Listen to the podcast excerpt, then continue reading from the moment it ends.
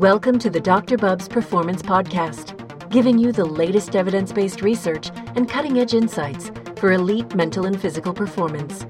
He's connecting you directly with the world's leading experts and coaches. Here's your host, Dr. Bubbs. Hey everyone, welcome back to the Dr. Bubbs Performance Podcast, evidence informed, practical based. This is season two, episode number 39, and today I have the pleasure of speaking with a man who has decades of experience working with high level athletes of all ages, from youth to pro. Mr. Mike Robertson from Robertson Training Systems is on the show. In this episode, Mike will discuss his training and physical preparation model, position, pattern, load, express for increasing athleticism and performance.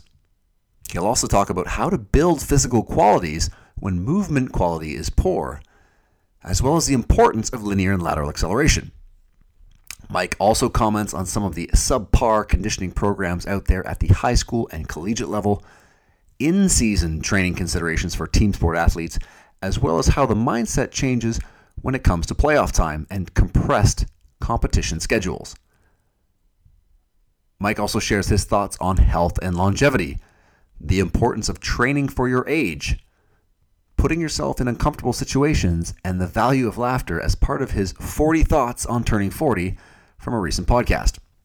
He also shares what's on his reading list, pre-game music playlist, and much, much more. Fantastic insights here and tips from a world class leader in strength and conditioning. You can link to Mike's articles discussed here as well as his website in the show notes at drbubbs.com forward slash podcast. If you're interested in more on the topic, then please circle back to season one, episode 18, with Dr. Charlie Weingroff on movement, mobility, and why training equals rehab. Season 1, Episode 23 with strength coach Clance Lalor on building strength, speed, and power. And of course, Season 1, Episode 40 with the sprint coach Derek Hansen on building speed, sprinting, and high performance. All right, new listeners, welcome aboard. Thanks for tuning in. If you enjoy this episode, then please share with your friends. And of course, if you don't want to miss any of the amazing, amazing guests we've got lined up this fall, then please head over to iTunes, YouTube, SoundCloud, your favorite podcatcher, and subscribe. If you're a regular listener, thanks for subscribing. It's a big, big help for the show and definitely greatly appreciated. All right, before we get started, a quick word from this episode's sponsor, Totem Sport.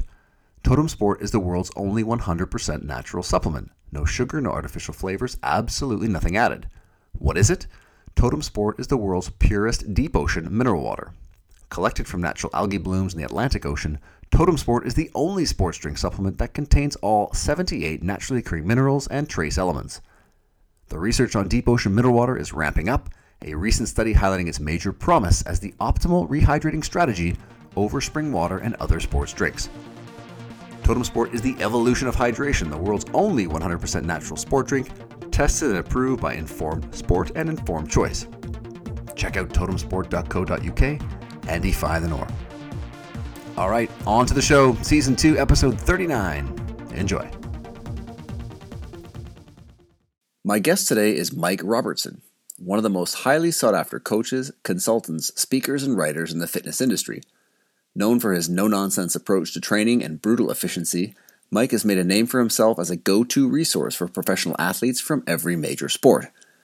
Mike is the president of the Robertson Training Systems and the co owner of Indianapolis Fitness and Sports Training. iFast has been named one of the top 10 gyms in America by Men's Health magazine three times in the last six years.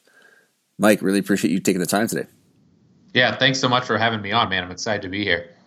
Terrific. Well, before we kind of dive into talking training and physical preparation, can you maybe give listeners a quick uh, whirlwind tour of your background and the journey to where you're at today?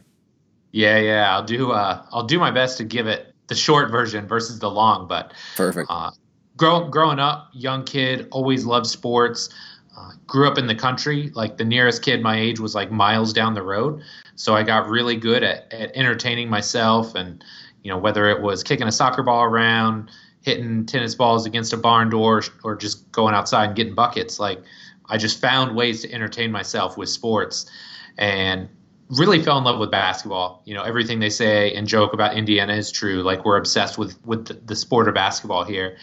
And I was no different. I love playing basketball. And it really wasn't until in between my sophomore and junior years of high school that our weight room or that, that our high school even got a weight room. So I went to a really small high school, like 47 kids.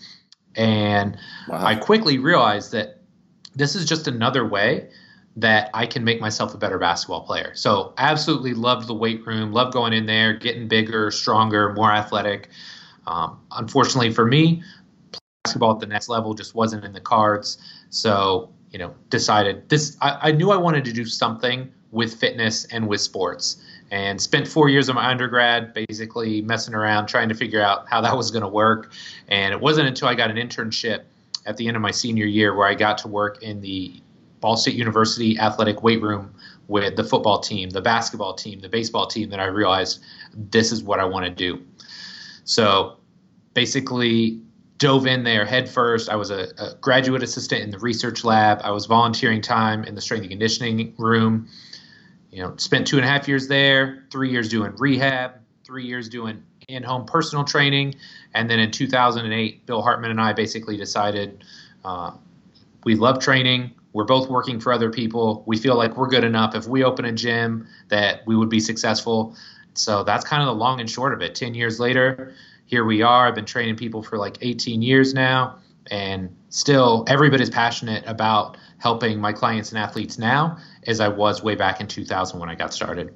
That's fantastic. And to dovetail off that a little bit, you know, a lot of young coaches love to talk about, you know, exercises, new exercises, loading progressions, you know, focusing on formats rather than sort of physiology or philosophy. So maybe yep. we could start off by perhaps you can walk listeners through your model, position, pattern, load, express, for increasing athleticism and performance? Yeah. So, you know, I was one of those guys where I grew up. First off, I, I grew up as a power lifter. You know, so once I got into the strength and conditioning side, it just made sense to me that if I'm going to teach these huge freaking football players that are squatting five and six hundred pounds how to be better at squatting, I should probably be at least average at squatting. So to do that, I became a powerlifter and basically spent five, six years of my life competing in the sport of powerlifting.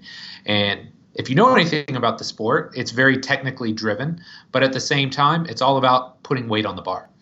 And sometimes, unfortunately, it's putting weight on the, the bar at the expense of movement quality. Even though you're trying to keep it as high as you can, things inevitably go wrong when you're training at 90, 95, or 100% of your one rep max. For sure. So for me, especially when I started focusing my training on athletes, my main goal was to make them as efficient as possible. Now, most people would pigeonhole that and say we don't train hard. That's not true. But I think of it as you have to earn your way into training hard or to using more load.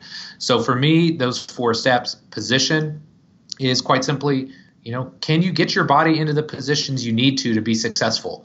to squat, to deadlift, to lunge, to push up, right? Because if you can't do that, then it really doesn't make sense to put a ton of weight on the bar or to make you run endless amounts of conditioning exercises because you're not going to do it well, right? You're building, you know, this huge engine on a very poor foundation. So position is always first for me. From there it's pattern.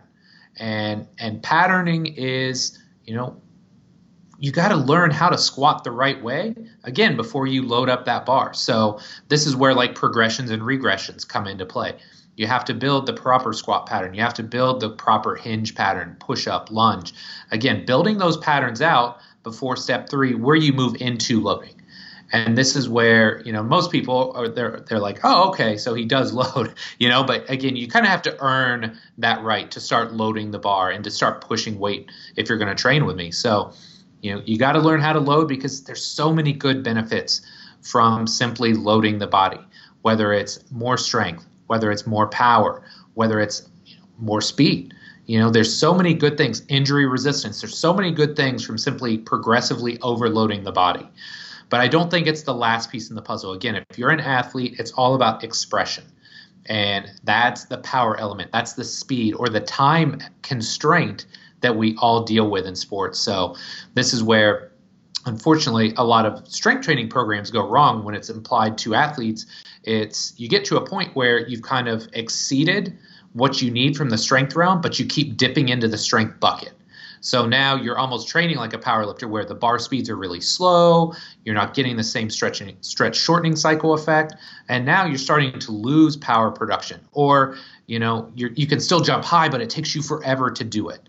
Okay, so For that's sure. where the expression part comes in. It's, hey man, I want you to be big and fast and strong and athletic, but again, you have to be able to work within the time constraints of your sport.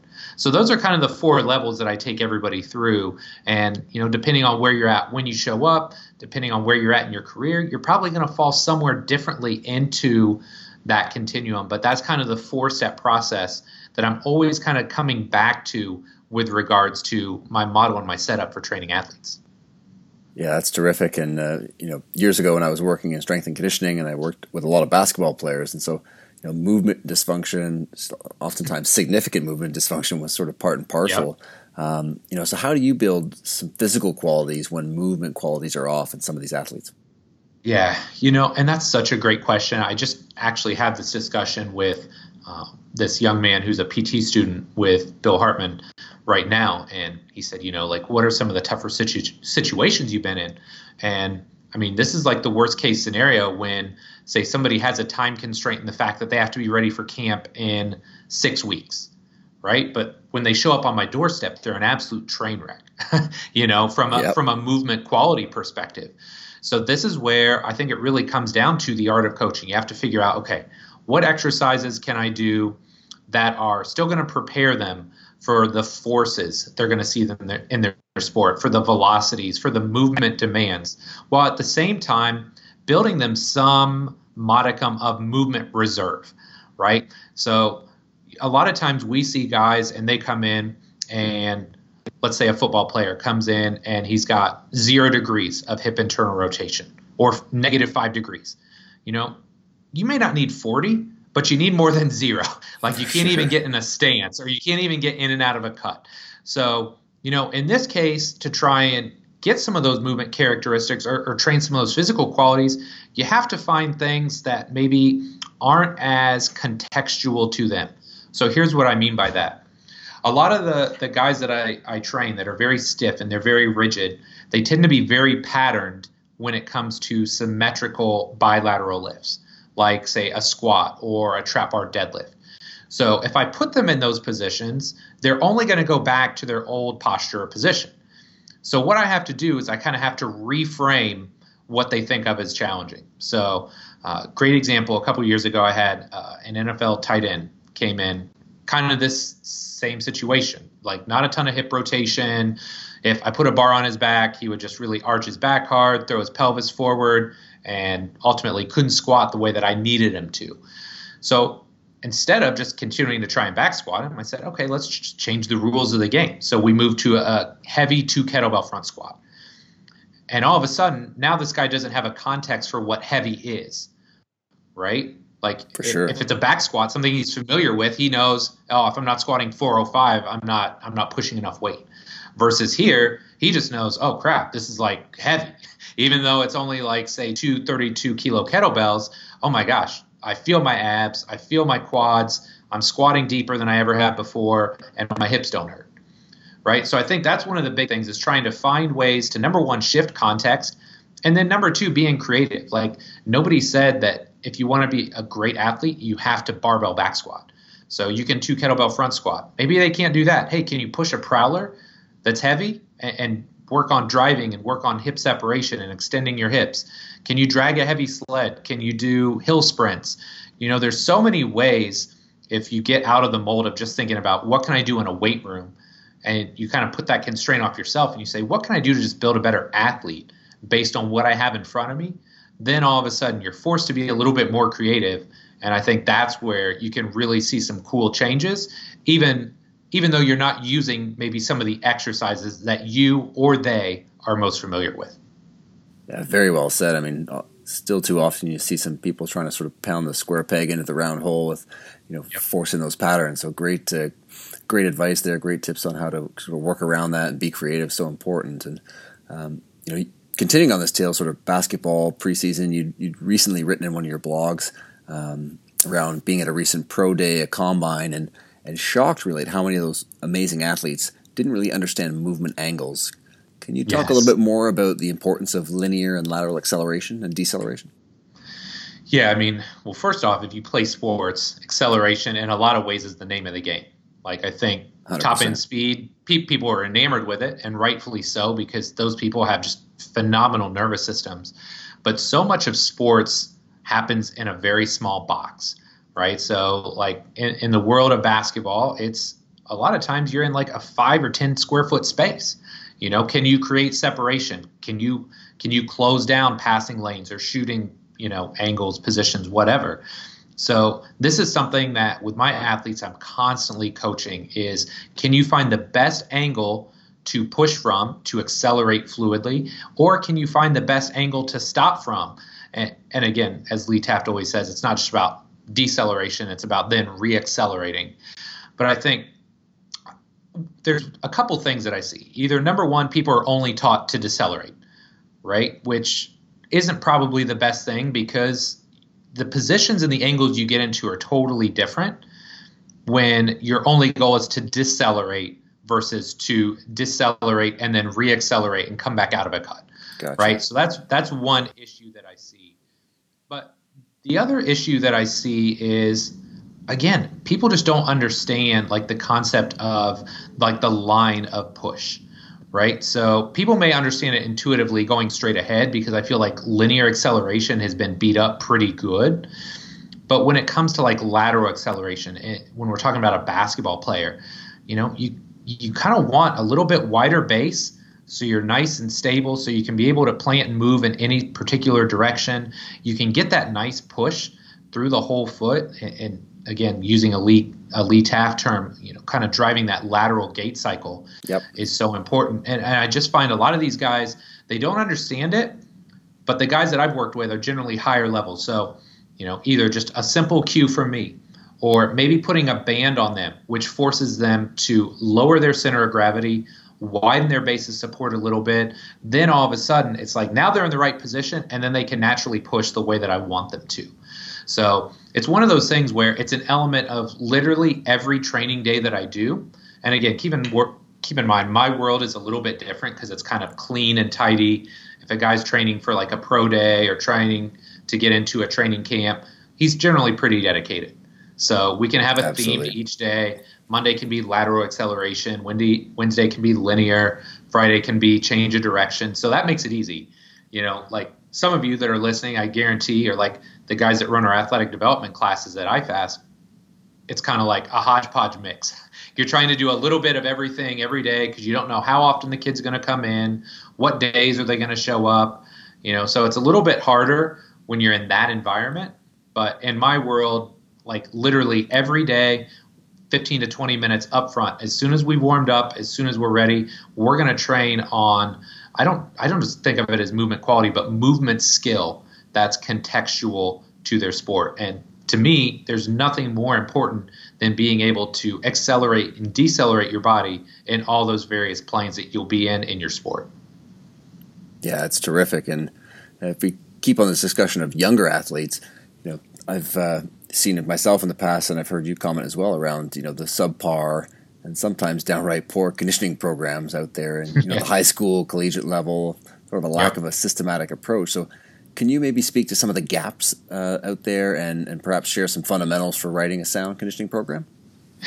Man, this is such a loaded topic, you know. but but but like, I'll, I'll give you a great example of what really got me interested in conditioning is one of my favorite soccer players was a high school girl that I worked with. Her name was K Dog, and we were getting ready for her collegiate conditioning test. Right, so this isn't just like some random high school. This is a major Division One program, and the conditioning test is a repeat 120 test. So not just the length of the football field, it's the length of the football field plus the end zones. And she's got to be able to run down in 18 seconds, which is a really good clip jog back in 35 seconds. She had a 15 second break, and she had to repeat that basically eight to 10 times. Wow. I mean, now, first off, just the conditioning alone, I mean, that's just a monster test. But now tell me, how many times in a soccer game do you watch a kid run repeat 120 meter sprints or 120 yards? Doesn't matter. It's still an ungodly amount. It just doesn't happen. Never, right? Yeah. So this is like this is the issue that I have with these tests. So kind of the way I always have described this or my philosophy on this is look, the test is what it is. And unless you have just an incredibly open-minded coach that wants to hear your input, that cares about what you have to say, that values your opinion, you're probably not going to change the conditioning test. So that's fine, but it's not going to necessarily dictate how I condition my athlete either. Okay, so I'm always thinking, you know, building that big aerobic base up front while at the same time working the opposite end of the end of the spectrum, doing some of that powerful alactic stuff, right? And then over the course of that that off season, building up that pyramid to where, look, they're going to be able to play their sport at a very high level. They're going to be well enough conditioned to where they can go and pass a conditioning test. But I'll be frank, like I don't I don't want or need the kid that wins the conditioning test. You know, I don't I don't need that because chances are the kid that wins that conditioning test isn't the most prepared to go out on the pitch and play a high level soccer game. So the way I always describe it to my athletes is this I want you to show up. I want you to do respectively well at the conditioning test, but the goal isn't to be the best at the conditioning test. The be- the goal is to be the best conditioned soccer player you can be when you show up to camp.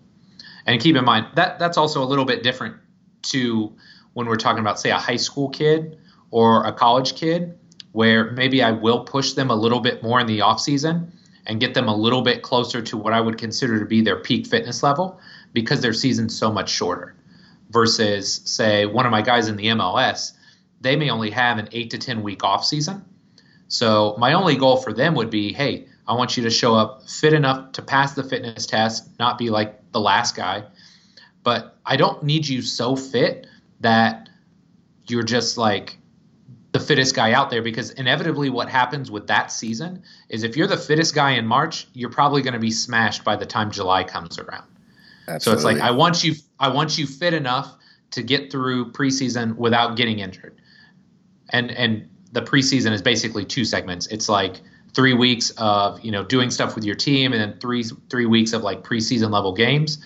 It's like hey, each stage builds on the next. But if you're the fittest guy in January, February, March, chances are by the time June and July comes around, you've already peaked. You're going down at that point.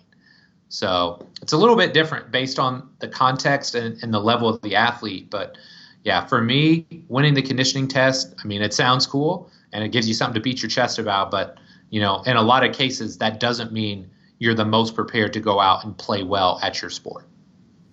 Yeah, it's great. Uh, great thoughts there and advice. Definitely thinking big picture in terms of being able to actually, you know, play and excel at your sport versus just being the the fittest person and winning that fitness test. And right. you know, if we shift gears now into talking in season training, you know, we're into NFL, college, high school football, but you know, just from a in season training, regardless of sport, how do things change from an S&C coach's perspective? You know, once an athlete gets in season. Yeah. So again, it kind of depends on the sport, and, and I love sports personally that have some sort of weekly rhythm like football is great because you generally know you're going to play on Friday, Saturday, or Sunday. Um, soccer, for the most part, if you've got a normal season, normal rhythm, you're going to play every Saturday or Sunday. So there's a rhythm which allows you, as a physical preparation coach, to find a rhythm as well, right? And that that alone makes such a huge impact versus a sport like basketball, which can be a lot more hectic, and you're playing on a Saturday and then a Tuesday and then a Friday or a Saturday. It's a little bit more all over the board. But for me, the big rocks are number one, quality and intensity have to stay relatively high, right? Now, that that means a lot of things to a lot of different people, but I think keeping quality and intensity fairly high is definitely key. But if you're going to do that, also know and understand that volume has to drop, right? And, and, this is where I think a lot of younger, maybe S and C or physical prep coaches go wrong. You have to be willing to understand, like you are not the show at this, this point in time. You are not. You are a supplement to the athlete and to the coach. So in that case, your only job is to keep them healthy and to keep them performing at the highest level throughout the course of the season. So intensity stays high, volume drop to a degree, and then I'm just basically thinking of three different types of workouts, and I probably haven't haven't worded it like this before, but I think most people will understand where I'm going with this. There's the the the workout that is say a day or two after a match, they're pretty well recovered, and you maybe have four or five days out. That's probably going to be the day that I'm going to push things the most right? Maybe we're going to get like a, a, a heavy ish squat or deadlift variation in. We're going to push some weight, you know, on some of our upper body lifts. We're going to push things a little bit, right? Then there's the one where you're maybe a day or two out. So this I think of more as like a facilitation type workout. And this is where we're going to have lower eccentric stress or, or more exercise that are focused on the concentric. Maybe we're going to freshen up the legs regain that lower body mobility, maybe push a little bit of weight with the upper body, but really just trying to freshen them up and make sure that they're fit and ready for the match. Gotcha. And then the third would just be like a pure like recovery flushing type workout. And that could be used almost any time during the week with the main goal being, hey, look, I just want this athlete to restore the mobility, especially like with, you know, say football, basketball, soccer, these lower body dominant sports I want to get the movement movement capacity back through the ankles, knees, hips. You know, just kind of flush everything out, get them feeling really good. And the goal of that workout, I mean, it may only be 15, 20 minutes, but the goal is they feel measurably better walking out versus when they walked in. So that's kind of how I think about it in season is those different styles and types of workouts. Again, you kind of plug and play based on the sport that you're working with. Yep. You know, the the competitive calendar, but you know, those three styles of workouts I feel like work pretty darn well. You just figure out where to plug it and play it based on your sport and the time of the year. That's great, Mike, and it, it dovetails into my next question here, and, and, maybe you've answered it a little bit. But when we, if we think about baseball now, you know, postseason, um, teams heading into the playoffs after a long, a long year, um, and obviously into a compressed schedule, so playing more games in a shorter time span. So, so where's the focus now? Where's the uh, thinking in terms of, from an S&C perspective, of supporting these athletes? Is it is it more on the therapy staff and the nutritionists, or what's the role there for the for the training staff? Yeah. So when it comes to this time of year, and and don't get it wrong, like you're always focused on performance in season, right? Especially at the professional level, everybody will tell you it's about wins and losses. So you, you got to be able to put your best team on the field as often as possible. Now, at this point in the, the season, it's like, okay, all hands on deck with regards to recovery and just facilitating that freshness, for lack of a better term. So, you know, if they come in the gym, even if we were doing, say, three sets in season, we may only do two sets. And this may actually look like a like a real life taper, if you will. So instead of say training with 80, 75, 80, 85% in season to try and keep the intensity up relatively, I may drop that down to 65, 70%. Or I may just do stuff that's really like bouncy and light. So instead of, say, doing even a box jump, maybe I'm doing like a band assisted jump or something like that that just kind of allows the nervous system to feel fast, to feel explosive, to make them feel fresh. Because you know as well as I do, like there's the physiological side, but then there's also the psychological side. Definitely. So if a guy feels bouncy or fast or strong, you know, like it or not, he's probably going to go out and play at a little bit higher level than if he didn't feel that way. So, you know, I don't think it's it's anything super special at that point in time. Again, you're really just trying to hang on from, you know, when you think about competitive basketball, baseball, soccer, these incredibly long in seasons from about five or six months in, you're really just tying the rope and trying to hold on to whatever you can, anyways. So, you know, if I can get them to feel as fresh and as powerful and as strong as possible going into that postseason and just maintain that for as long as possible, then I feel like I've done my job as a physical prep coach. Yeah, that's great. I mean, I imagine that's where that individualization and that sort of art of the practice comes into play with just kind of really being able to put your finger on what uh, different players need to sort of feel that freshness and that balance, as you mentioned, right? Yeah, and so many of them just will tell you what they need, right? Like if you've got a good relationship with somebody, if you've gone through a whole season, like even the guys that you don't have the best relationship with, you have some. And so I remember years ago, uh, I was working with the Indy 11, and I mean, there was one or two guys literally just all year. I'm doing whatever I can to crack the code with them and and get them to open up a little bit. And it wasn't until like the last game of the season one of these guys comes up and he's like, "Hey man, like my back is just killing me. What can you do?" So, you know, we went through some targeted breathing exercises. I gave him some specific stretches and core training exercises he could do. He walked out, he felt better. So it's like if you have those those open lines of communication, a lot of times by that point in the year, the athletes will kind of tell you, "Look, coach, this is what I'm feeling. This is what I need." And then that's where you're absolutely right. It's the art of coaching. Okay, what does this guy need? What do I have in the toolbox? And what can we do both physiologically and psychologically to get him prepared to play at a high level? Yeah, hundred um, percent. That's that's great stuff. And you know, Mike, if we zoom back out here for a minute to sort of that thirty thousand foot view, you know, yep. you, you, talk about how you coach athletes, right? Not not soccer players, not football players, not basketball players, but but athletes. So, can you talk about how that influences, you know, your uh, writing training writing program? Yeah. And this is especially true. I mean, you got to think the younger the athlete, the more applicable this is. So if you're getting somebody at 11, 12, 13, honestly, I don't care what sport little Johnny or little Janie plays. Like, I just want to teach them to move better, to be a better athlete overall, because I know that'll carry over to whatever sport they end up playing. But, you know, especially early on, I'm I'm always thinking about I want to build those basic movement patterns, right? Like squatting, pushing up, lunging, hinging, um, vertical pulling. Those things are all skills that everybody needs. So, you know, if you kind of zoom out and you look at just movement as a whole, okay, those are the things that are always going to be inclusive in a program. So, like, I don't feel like the strength training side changes a ton from sport to sport. Now, obviously, there are specific needs and demands, right? So, like soccer, hamstring pulls are notorious. So, you're always going to have elements of a hamstring injury prevention program in your soccer program.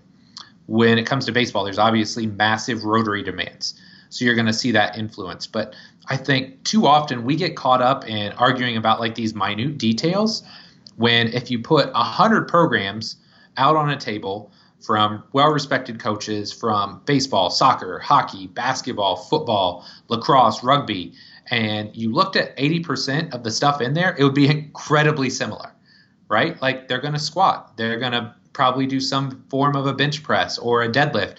Like the, the progression or regression or variation you choose, that's fine, but those big rocks are still in place. The rest of it is just like the details. And that's what people love to get caught up in arguing about. So I think my point there was like, don't get so caught up in the minutia there is a time and a place for that. But if we zoom out and we just kind of realize, look, so so many of us need to just focus on the fact that we're all training athletes. There's certain patterns that I think are important regardless of sport because they will carry over to a myriad of different movement patterns. So that's kind of what I was trying to get across there. Like again, people on the internet love to find stuff to argue about, but I think you know, movement skills, things that we teach in the weight room are are pretty universally impactful. It just comes down to some of the nitty gritty details and preferences that each coach may have. Yeah, absolutely. It's amazing how if you're you know excellent at the fundamentals, it's amazing how how far that can take most people, yeah. and then the rest is yeah that five ten percent after that. And um, if we shift gears here a little bit, Mike, and talk more on the general population. Um, you know, you recently did a podcast, which I thought was fantastic 40 thoughts on turning 40. Um, I think we're the same vintage here. I turned 40 early this year, so definitely nice. appreciated the podcast. Encourage everyone to check it out. Um, but I'm going to throw a couple areas that you touched on out at you, so maybe you could explain and enlighten just kind of a rapid fire here. Um, yeah. The first one was train appropriate for your age. Yeah, I think this is something that especially males probably struggle with you know, especially the, the worst case scenario for me as a Gen Pop client that comes into my gym is the guy that was like crazy strong when he was like in his late teens or early 20s. Because now that is his gold standard, right? He's like, well, I know I squatted 400 pounds or I deadlifted 500 pounds. So in the back of his mind, like that is always the goal or like the gold standard. So the way I describe this is look, like when you're 40, you probably shouldn't train like you were 30, and you definitely shouldn't train like you were 20, right? The biggest thing, and Bill Hartman and I have talked about this numerous times, you know, because he's turned 50, I've turned 40, is like recovery. is the quite simply the biggest issue. Like you just can't recover as well at 40 as you can at 30 or as you could at 20. So you have to be cognizant of that.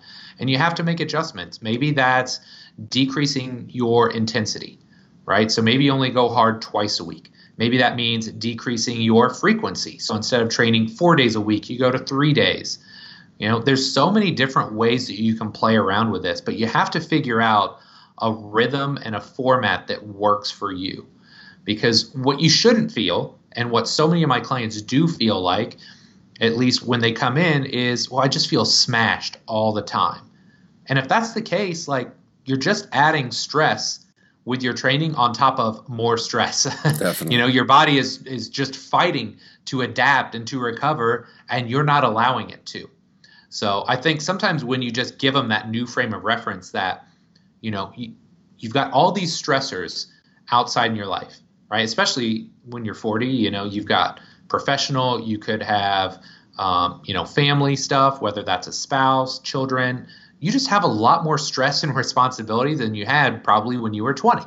So you have to be cognizant of that. And I think when you frame it in that way, then people are like, oh, yeah, no, that makes a lot of sense because like the stress bucket is what it is. You can make it a little bit bigger. You can be smarter about how you manage it, you know, with training, with recovery, sleep, things like that. But, you know, at the same time, you just can't outpace physiology. So that's what I was trying to to kind of get people in the mindset of there. Like just be smarter. You know, like it's okay to be a total idiot when you're 20 and try and max out every day for a week because that's what because you can. You know, teen- yeah, because you're a teenager or you're 20 something, you can do that. But when you're 40, probably on the second or third day, you're going to be broken. So that's kind of what I was trying to get across there. Yeah, it's amazing when clients get a little bit of perspective, especially from uh, the coach or the expert, how it can definitely create that mind shift that all of a sudden get both on the same page, which is great. Um, next one for you here get comfortable being uncomfortable.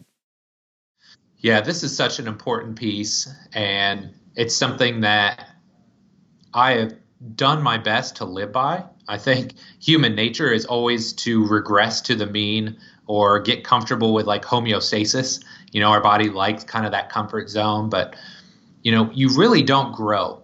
You really don't change or you don't evolve until you push yourself outside of that comfort zone. Like training's such a great analogy here, right? Because yeah, absolutely. you know, if you're constantly comfortable all the time, like well that's great, but you're not probably getting fitter, you're probably not getting stronger.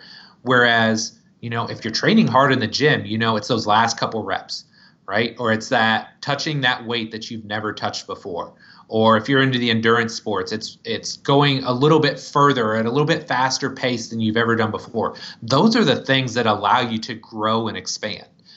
And it's hard because it is uncomfortable, but if you start to understand that that uncomfortability is a sign of growth, then it changes your mindset. And I think that's such a critical piece of the puzzle. If you just get focused on the discomfort itself, then you're like, yeah, this this sucks. Like like why am I doing this?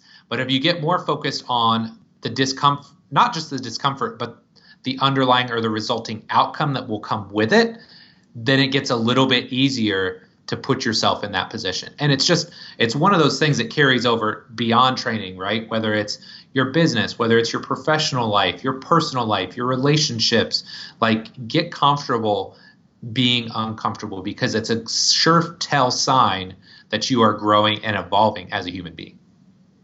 Yeah, it's amazing again how yeah, and that physical and mental and all the aspects it's uh, it holds true in all those different domains. Um, that's terrific. And last one here for you is I'm not sure if I'm getting this one right, but not laughing enough yeah. as we get older. Yeah. yeah, man. I mean, look, think about think, I, and maybe I, am kind of a goofy guy. Like if you get to know me, lighthearted. But man, I just remember being like a kid and being a teenager and just laughing all the time, like to the point where like you look at somebody and you can tell they're gonna laugh, and that makes you laugh. Like I'm not saying you have to be like that every day, but I think natural human tendencies. You know, as we get older, we just don't laugh as much. We don't find as much joy in life.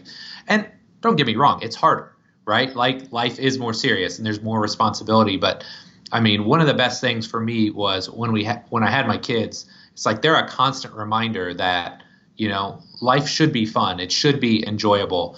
And so they were just like this great reminder to me of look, things should be enjoyable. They should be fun. Um, are there stressful times? Yes. Are there hard times? Yes. But, you know, like if you put the right people around you, you should be laughing a lot more. So that's something that, you know, I want and not just my home life, but I want that at my work life as well. Like, 100%. I've really tried. I've really tried to craft a team that uh, people that number one get along well, that I enjoy being around. Like I always ask myself, would I hang out with this person if they didn't work at iFast?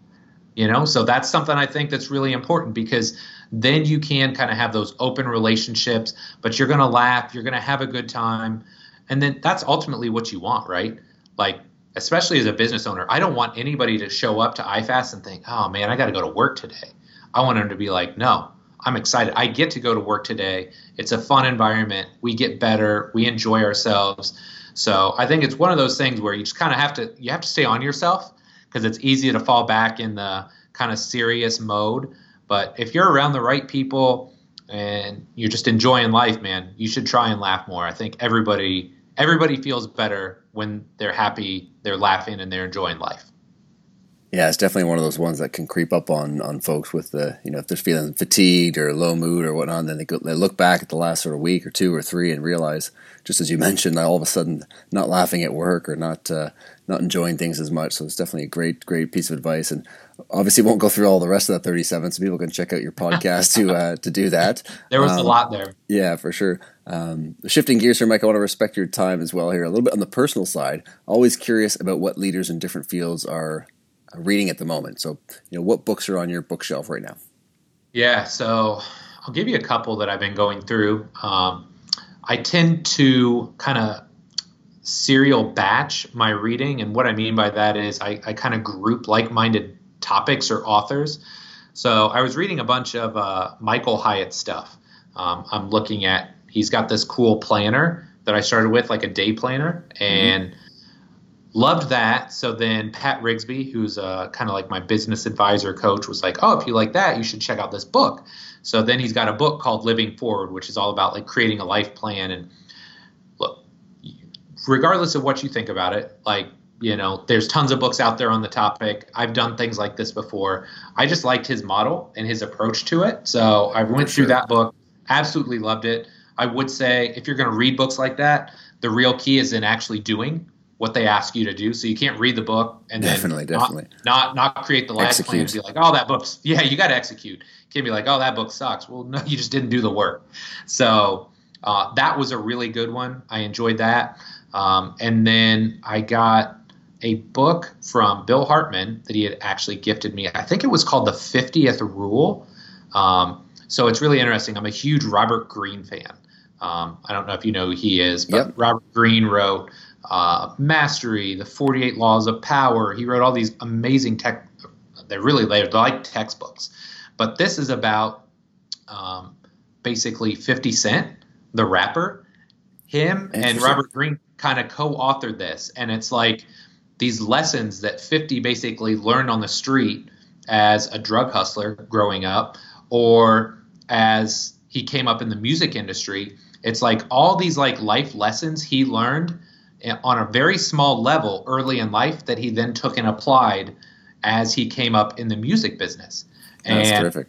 Uh, it's really cool like i, I like hip-hop anyways and robert greene is probably one of my top three authors of all time just because he's brilliant at what he does. So it's just a really, really cool book. If you either like Robert Greene or 50 Cent, it's a great read. But if you like them both, it's a it's a it's a huge win because it's just really well written. I mean, authors like that have basically spoiled me from reading like poorly written books at this point because if it's not engaging, if there's not stories, if it's not like multi-layered in how they introduce the material to you, I'm going to struggle with it. But those two are really good. Living Forward by Michael Hyatt, and then I think it's the 50th Rule or something like that by Robert Greene and 50 Cent. That's fantastic. Definitely uh, jot those down, and that dovetails actually into my next question. I know you're a music guy and a coffee guy. Um, you know, what's on your pre-workout, pre-game amp up playlist? Oh man. So it really depends on the day. First off, I'm a two cup of coffee a day guy. You know, little neuro coffee first thing in the morning. Nice, Shout out nice. to my style. Yeah, love that. Um, so I have that first thing, and then generally uh, an americano before I work out. So been loving the the espresso lately. But when it comes to like workout music, I'm still I'm still a little bit stuck. I think like uh, those neural pathways are really deep in my brain. Like I still like Metallica, Pantera. I still like like a 50 Cent or a DMX, like harder rap music. Um, sometimes it doesn't always work out like that when you're training at the gym and there's other people there. Uh, they may not Definitely. appreciate the same music. So sometimes Jay Chung, my morning coach, has like Britney Spears radio on. So You gotta I try right? not. I I try absolutely. I try and adapt and evolve, and at, at least if I can get it to like house music or something like that, as long as it's upbeat, you know, I'm generally going to be okay with it. But if I got to push some weights, a little bit of like that '90s, early 2000s metal, that kind of works for me. Awesome, awesome, Mike. Well, listen, um, last question for you here. Um, if you could go back and give yourself advice, think of yourself as the young 20 year old starting out in the strength game, knowing what you know now, what, what would that be? Yeah, you know, this is similar to uh, the big question that I use on my podcast, and and it, so of course I've never been asked the direct question on the, my podcast, but people have asked me, you know, like in person, like, oh, big question time for you. So what I what I always tell people, and, and I'll give you a little bit of backstory here. For sure. When I was coming out of my master's program, I was 100% convinced I wanted to work in strength and conditioning. And so I had other job opportunities come up at like big fitness facilities, boxes. And I was just like, you know, this isn't my thing. So for literally like six months, I mean, I moved back in with my parents, my, my girlfriend and I, now wife, uh, we were living together. I moved in with my parents. She moved in with her parents. I basically substitute taught for six months to like make ends meet um, because I was so dead set that I was going to take a strength and conditioning job. And so finally, when I when I ended up taking my first job, it wasn't in strength and conditioning, but I was like, look, I mean, I've been sitting on the sidelines here six months. I got no leads. I'm going to take this position. And I kid you not, a week later, Richard Howell, who is he was at the time he was the assistant strength coach for the Colts. Now I believe he's the head strength coach. Calls me and he offers me an internship, unpaid for six months. And man, like the year before, this was my thing. I was like, I can't. I, I would absolutely drop everything to do this right now. Didn't happen. And so now here I am a year later. Perspective has obviously changed, and I'm just like, Rich, man, I would love to take this, but I just can't. I can't do six months unpaid. And so now looking back, this is the exact advice I give to my interns now. Like, think long term, right? Like, if one extra internship will get you to where you're going faster or get you the experience that you need or open your network, figure it out, man. Like, if I would have been more creative at the time, I could have, I don't know, taken out a loan, or maybe I could have asked my parents for money. I was like 24, super stubborn at the time, so I wasn't going to do that. But, you know, I would have found a creative way to make it work, right? So that's the advice I would go back. And don't get me wrong, I love where I'm at. I have crafted and created like the perfect lifestyle and the perfect business for who I am and, and kind of the, the way I want to live. But I always do think like, what if I took that different path? So I always tell young up and coming kids, if you're listening to this, like just think long term, right? Anything you can do anything for three to six months, right? Even if it's eating ramen noodles, sleeping on your best friend's couch or on their floor in a sleeping bag, like figure it out because ultimately, if you make those sacrifices now, they're going to get you to wherever you want to go faster down the line. That's fantastic. Yeah, definitely great advice. Big picture is is, is definitely um, so so key. And Mike, really appreciate you taking the time. Um, you know, where can people stay connected with you and keep up with all your fantastic work? Yeah, the best place is just robertsontrainingsystems.com. Uh, there you can find articles, podcasts, short training videos. I mean, that's basically the hub for everything that I do online. So, you know, be sure check that out. There's just so much free content. Like, yeah, I've got paid stuff and online coaching and all that, but you can hang out on my site for probably days and just consume free stuff, whether it's written, video, audio. There's tons of free stuff there. I'm just super passionate about making our industry a little bit better place. So if you want to take your skills to the next level, just go check it out. I guarantee there's something on there that can help make you a better coach. Fantastic. We'll definitely include the links there and, and some the, some of the blogs that we talked about today in the podcast as well. So um, at uh, drbubbs.com forward slash podcast. Thanks again for everyone else tuning in. If you have any questions for Mike or want to leave a comment on today's episode, I'd love to hear from you. You can reach out on Facebook, Instagram, or Twitter at Dr. Bubbs. Definitely keep those questions coming. And of course, if you enjoyed the show, please take a minute, subscribe on iTunes, YouTube, or your favorite podcatching platform. Awesome. Thanks again, everyone, and we'll see you guys all next week.